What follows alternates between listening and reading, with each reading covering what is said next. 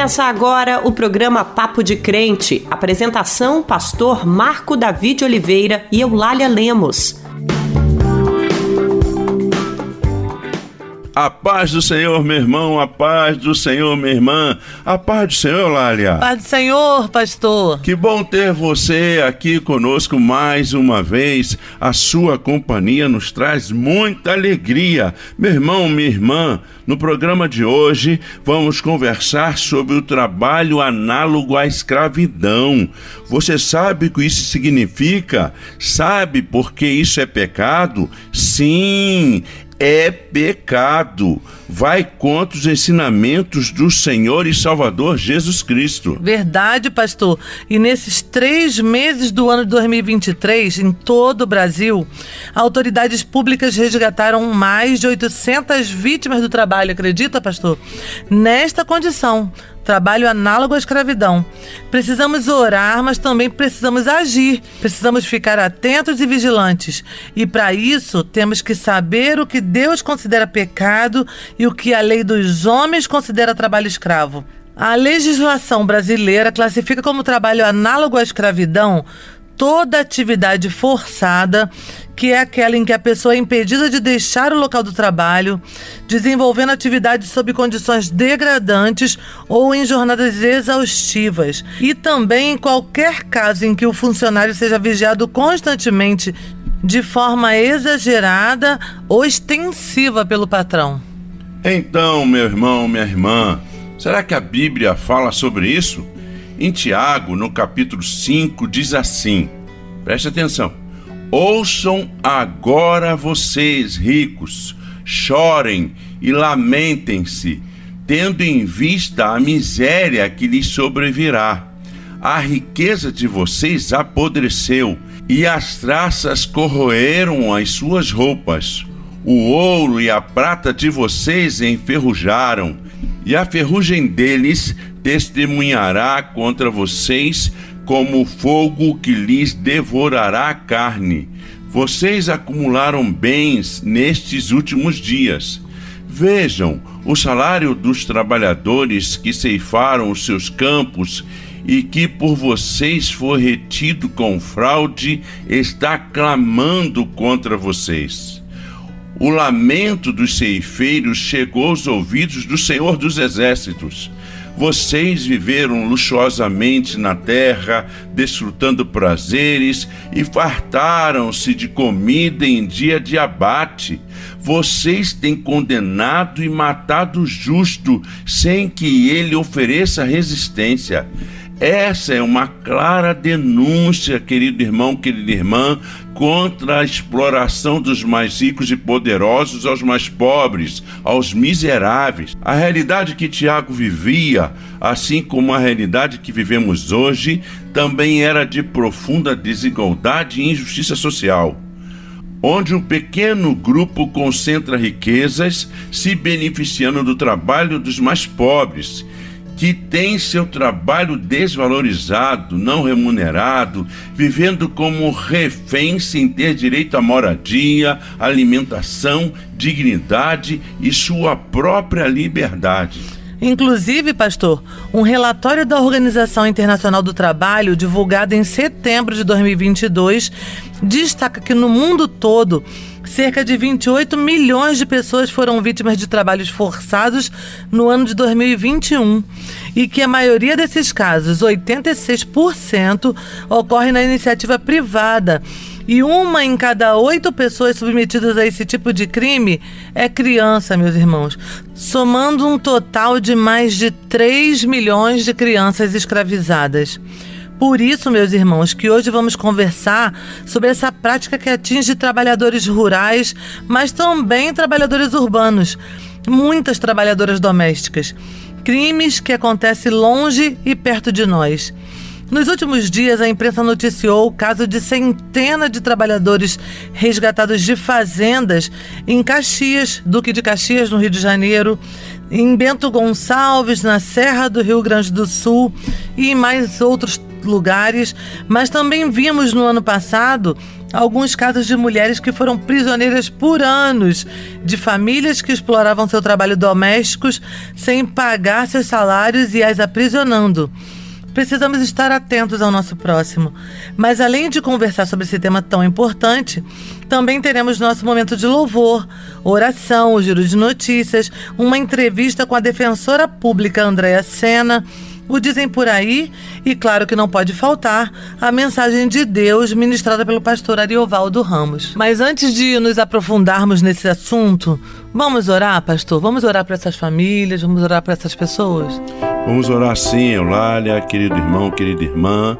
Vamos conversar com Deus, pedindo ao Senhor que nos ajude a compreender o quanto que ser livre em Cristo Jesus nos leva a querer ver as pessoas também livres. Verdade. Vamos orar nesse instante. Onde você estiver, pare um momento, entre em sintonia conosco e vamos conversar com o Senhor. Pai querido, nós te agradecemos, ó Deus, pela vida, te louvamos, ó Deus, pelo papo de crente, ó Pai, obrigado por cada pessoa que nos acompanha.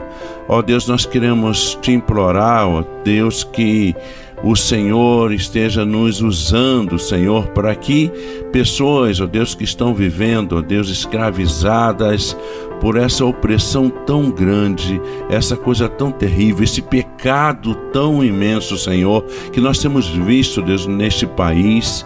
Ó Deus, nós queremos, ó Deus, te pedir que o Senhor Use, ó Deus querido, as autoridades também, para que, ó Deus querido, essas pessoas sejam libertas, que haja, Senhor Deus, maneiras de descobrir, Senhor Deus, essas pessoas, Senhor Deus, que estão oprimindo outras através da escravização.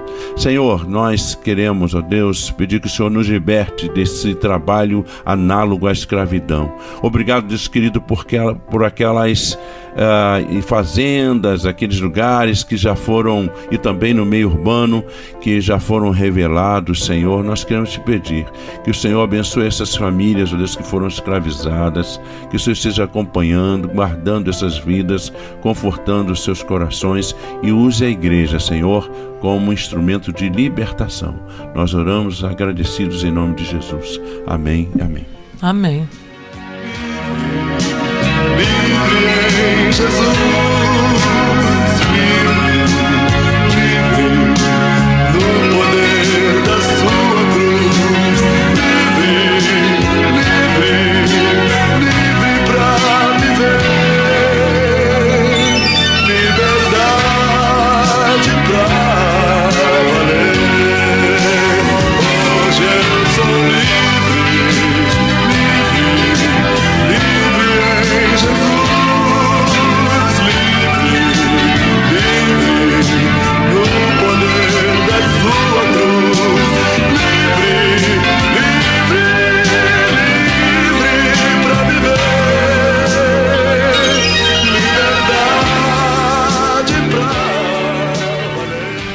Acabou de ouvir lá do ano de 1990, Livre para Viver, com o pastor Paulo César Brito. O trabalho escravo é caracterizado pela violação do direito de a pessoa ir e vir, trabalhar sob ameaça de violência física ou psicológica e condições de vida degradantes. O artigo 149 do Código Penal Brasileiro diz que o trabalho análogo à escravidão é caracterizado pela submissão de alguém a trabalhos forçados ou a jornada exaustiva, quer sujeitando-o a condições degradantes de trabalho, quer restringindo por qualquer meio sua locomoção em razão de dívida contraída com o empregador ou seu preposto e que também é punido com as mesmas penas aquele que, com o fim de reter o trabalhador, cerceia o uso de qualquer meio de transporte por parte do trabalhador, mantém vigilância ostensiva no local de trabalho ou retém documentos ou objetos pessoais do trabalhador. Uma portaria do Ministério do Trabalho define os termos utilizados pelo Código Penal e nos ajuda a entender melhor os traços que caracterizam trabalho análogo à escravidão. Por exemplo, jornada exaustiva é qualquer período de trabalho que viole os direitos do trabalhador à segurança, saúde, descanso e convívio familiar ou social. Uma jornada exaustiva pode se caracterizar tanto pelo tempo de duração quanto pela intensidade das atividades desenvolvidas. Condição degradante. É qualquer prática que negue dignidade ao trabalhador e viole sua segurança, higiene e saúde. Restrição de locomoção. É a violação ao direito de ir e vir livremente, sob o argumento de que o trabalhador deve dinheiro ao empregador ou a seu representante a restrição pode tanto manter o trabalhador preso no local de trabalho, como impedir que ele peça demissão. Vigilância ostensiva é qualquer forma de fiscalização direta ou indireta praticada pelo empregador que impeça a saída do trabalhador do local de trabalho ou alojamento. E a portaria também explica que Apoderamento de documentos ou objetos pessoais também é crime e acontece quando o empregador mantém sob sua posse ilegalmente documentos ou objetos pessoais do trabalhador, como forma de impedi-lo de sair do local de trabalho ou pedir demissão. Aí você que ouviu tudo isso até agora pergunta: como que eu posso denunciar? Então, o Ministério Público do Trabalho disponibiliza em seu site um canal para registro de denúncias de crimes que atentem contra os direitos dos trabalhadores. A notificação pode ser feita de forma anônima. O denunciante não precisa se identificar. Basta acessar o sistema e inserir o maior número possível de informações. A ideia é é que a fiscalização possa, a partir dessas informações do denunciante, analisar se o caso de fato configura trabalho análogo à escravidão e realizar as verificações no local. Mesmo que você não esteja vivendo essa situação, mas conheça alguém que esteja, denuncie, meu irmão. Para nos ajudar a entender um pouco mais sobre como é caracterizado o trabalho escravo e como as autoridades brasileiras agem para combater esse crime, vamos ouvir a defensora pública Andréa Sena, entrevistada pela nossa querida jornalista Fernanda Fonseca. Agora é você, Fernanda. Olá, Eulália. Olá, Pastor Marco Davi. Olá a todos os ouvintes que nos acompanham. Essa semana eu conversei com Andréia de Sena, que é defensora pública e vice-presidente da Associação das Defensoras e Defensores Públicos no estado do Rio de Janeiro. Doutora, muito obrigada por aceitar o convite do programa Papo de Crente. Doutora, ao longo do nosso programa explicamos o que é o trabalho análogo à escravidão e citamos alguns dos exemplos mais recentes, dos casos mais recentes. Vimos através das notícias veiculadas que os trabalhadores exerciam suas atividades em péssimas condições de trabalho e viviam como prisioneiros. Quais medidas jurídicas são adotadas pelas autoridades públicas após o resgate dessas pessoas?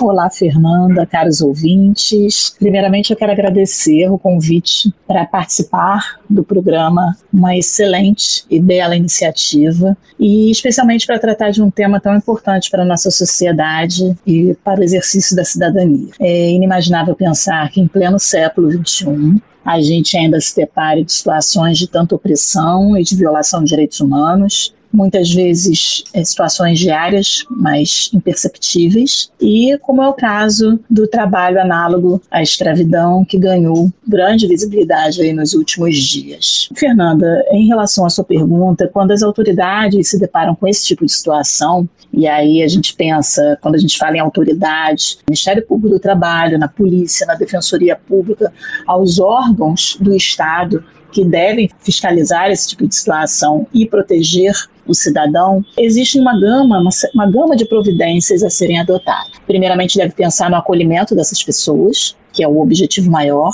é, diante de uma situação tão grave, assim como nas é, nas providências com o objetivo de fazer uma colheita de provas farta, corpo delito, coleta de depoimentos, promover a essas pessoas a assistência jurídica integral também aquelas providências relativas ao retorno dessas pessoas às suas residências, ao seio da sua família, porque nesse momento o primeiro objetivo é dar o amparo legal amplo que elas merecem. E, paralelamente, as autoridades vão proceder à identificação de todos os supostos responsáveis que responderão tanto criminalmente e também civilmente pelos crimes cometidos e pelos danos morais e materiais causados àquelas pessoas que se encontram, que se encontravam nessa situação de trabalho análogo à escravidão. Tá? E essas medidas passam tanto pelo Ministério Público do Trabalho, como eu disse, quanto pela autoridade pericial, pela Defensoria Pública. Os trabalhadores resgatados nas vinícolas em Bento Gonçalves, no Rio Grande do Sul, por exemplo, receberão menos de 10 mil reais cada um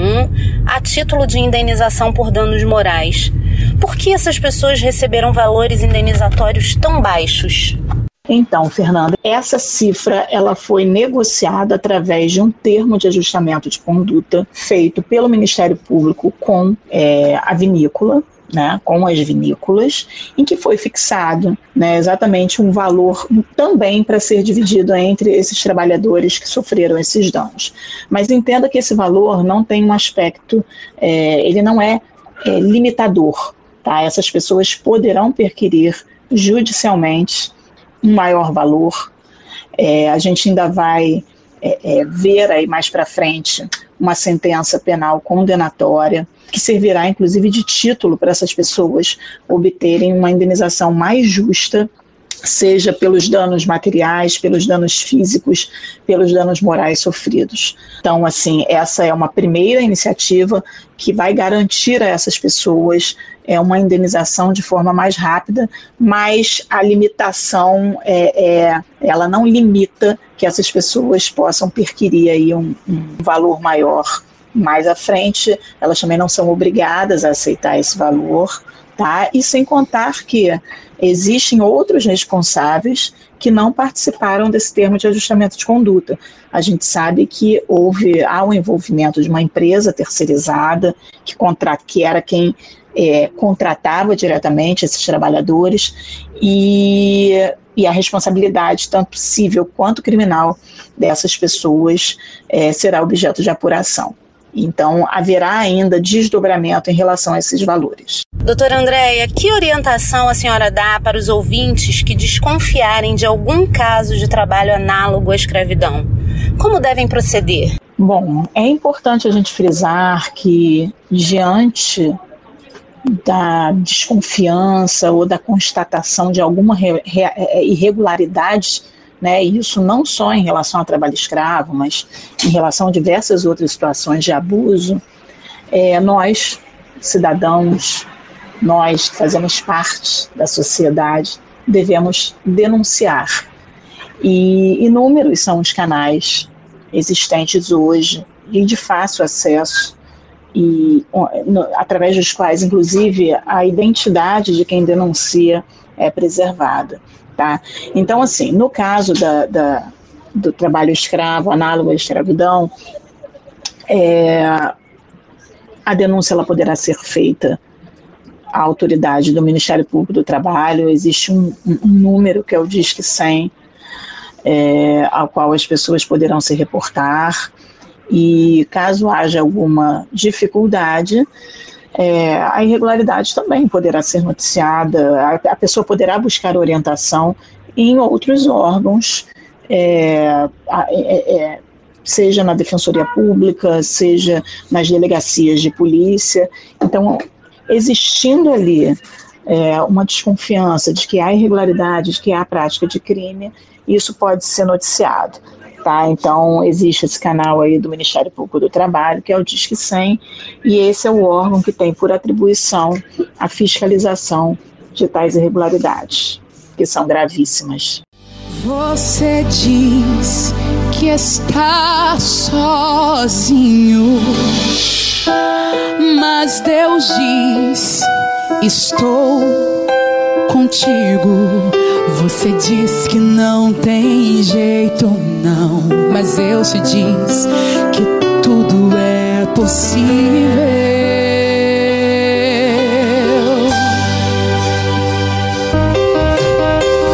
Você diz eu não posso. Você diz eu não aguento. Diz meus sonhos estão perto o que passou não volta mais.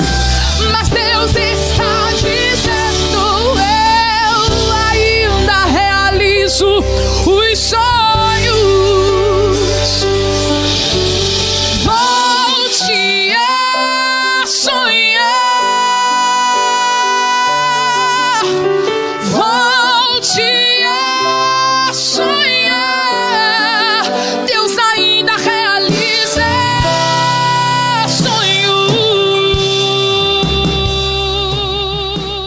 Você acabou de ouvir Volte a Sonhar, com Elaine Martins.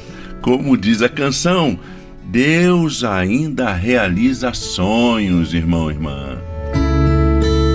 Olá, meu querido amigo pastor Eovaldo Ramos, tudo bem? O que Deus tem falado ao seu coração? Compartilhe conosco.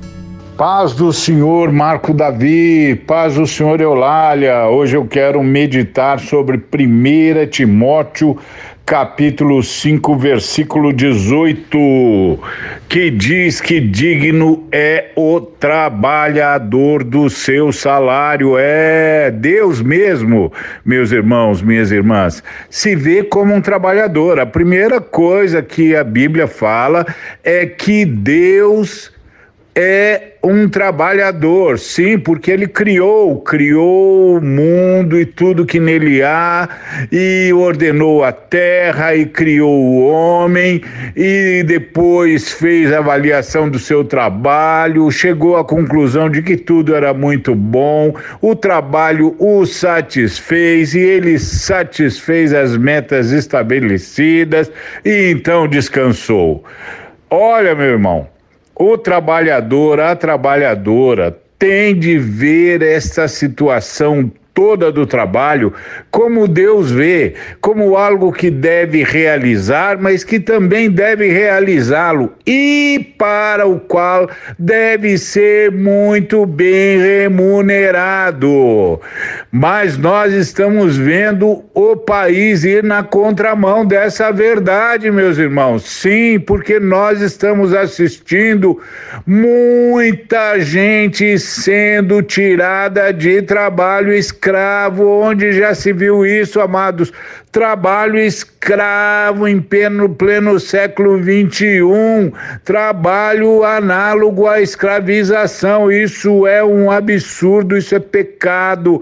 A Bíblia diz que o trabalhador é digno do seu trabalho, que inclusive o trabalhador, a trabalhadora tem de ser o primeiro, a primeira a desfrutar do resultado do seu trabalho, porque está escrito em 1 Timóteo 5,18 que você não pode amordeçar a boca do boi enquanto ele debulha o trigo, ou seja, o boi tem de comer do trigo que debulha. Assim também o trabalhador tem de receber dividendos do seu trabalho, é, ele tem de ser o primeiro a desfrutar do resultado do seu trabalho. Fora disso, irmãos, é injustiça, é pecado contra Deus, é aviltar os céus, meus amados. Nós não podemos conviver com isso, não podemos permitir que o país conviva com isso, que a sociedade brasileira conviva com isso, porque isso fere a dignidade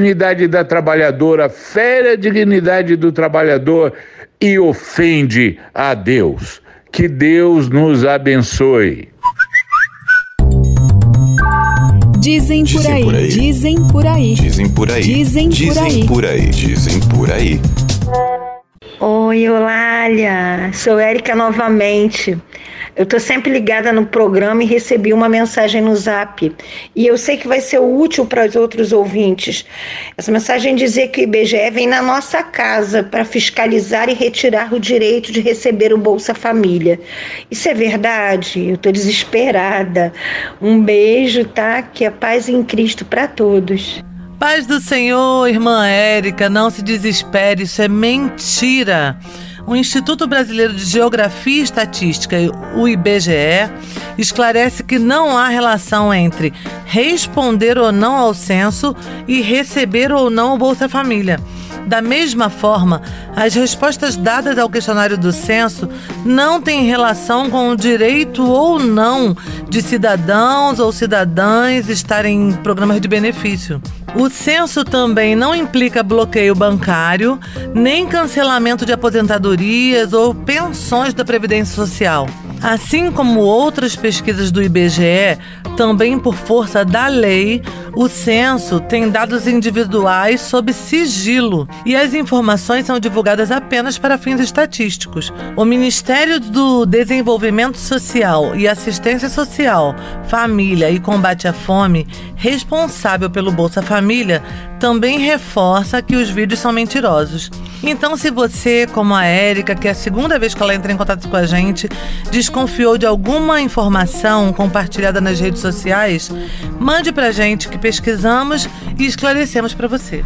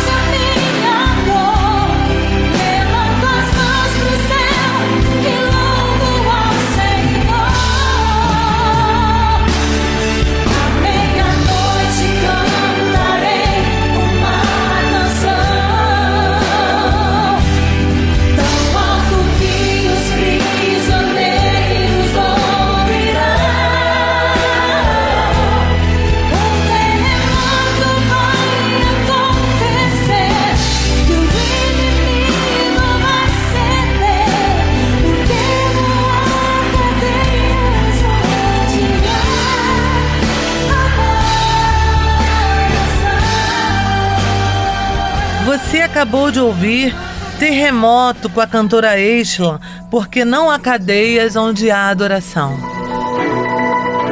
Olha que coisa boa para você que é jovem. A empresa brasileira de Correios e Telégrafos abre 4.382 vagas para jovem aprendiz por todo o Brasil. Os selecionados irão ocupar os cursos de assistente administrativo ou logística, ganhando uma bolsa equivalente ao salário mínimo hora, observando, é claro, o piso estadual podem se inscrever no processo seletivo estudantes com idade entre 14 e 21 anos completos que estejam cursando, no mínimo, o nono ano do ensino fundamental, que estejam matriculados e frequentando a escola, caso não tenham concluído ainda o ensino médio. As inscrições devem ser realizadas até o dia 21 de abril pelo site www.correios.com.br. Aproveite! O governo federal pretende zerar a fila de cirurgias do SUS e, para isso, vai levar profissionais de saúde para o norte do país e realizar procedimentos à noite e aos fins de semana para tentar acabar com a fila de espera das cirurgias eletivas. Glória a Deus! O Ministério da Saúde estima que haja entre 2 e 3 milhões de cirurgias represadas. O governo pretende repassar aos estados e municípios cerca de 200 milhões de reais numa primeira etapa, a fim de que reduzam o alto número de pessoas na fila de espera. Para receber o recurso federal, é necessário que estados e municípios enviem ao Ministério da Saúde um diagnóstico com o apontamento dos procedimentos e prioridades a serem realizados. E com a próxima notícia sobre Minha Casa Minha Vida, encerramos o programa de hoje. O governo do presidente Luiz Inácio Lula da Silva estuda medidas para ampliar os benefícios do programa habitacional Minha Casa Minha Vida e, com isso, conseguir zerar o valor da entrada na compra de imóvel da faixa 1, que atende a população de mais baixa renda. E esse foi mais um programa Papo de Crente.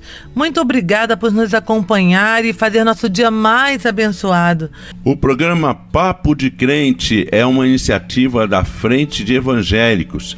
Fique agora com a bênção do pastor Edil Queiroz, da Igreja Batista Nova Lima, em Campo Grande, Mato Grosso do Sul.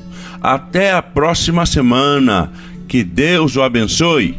Que a graça de Jesus Cristo, o amor de Deus, o nosso eterno Pai, a comunhão e as consolações do Espírito Santo sejam sobre todos e todas. Amém. Você ouviu o programa Papo de Crente.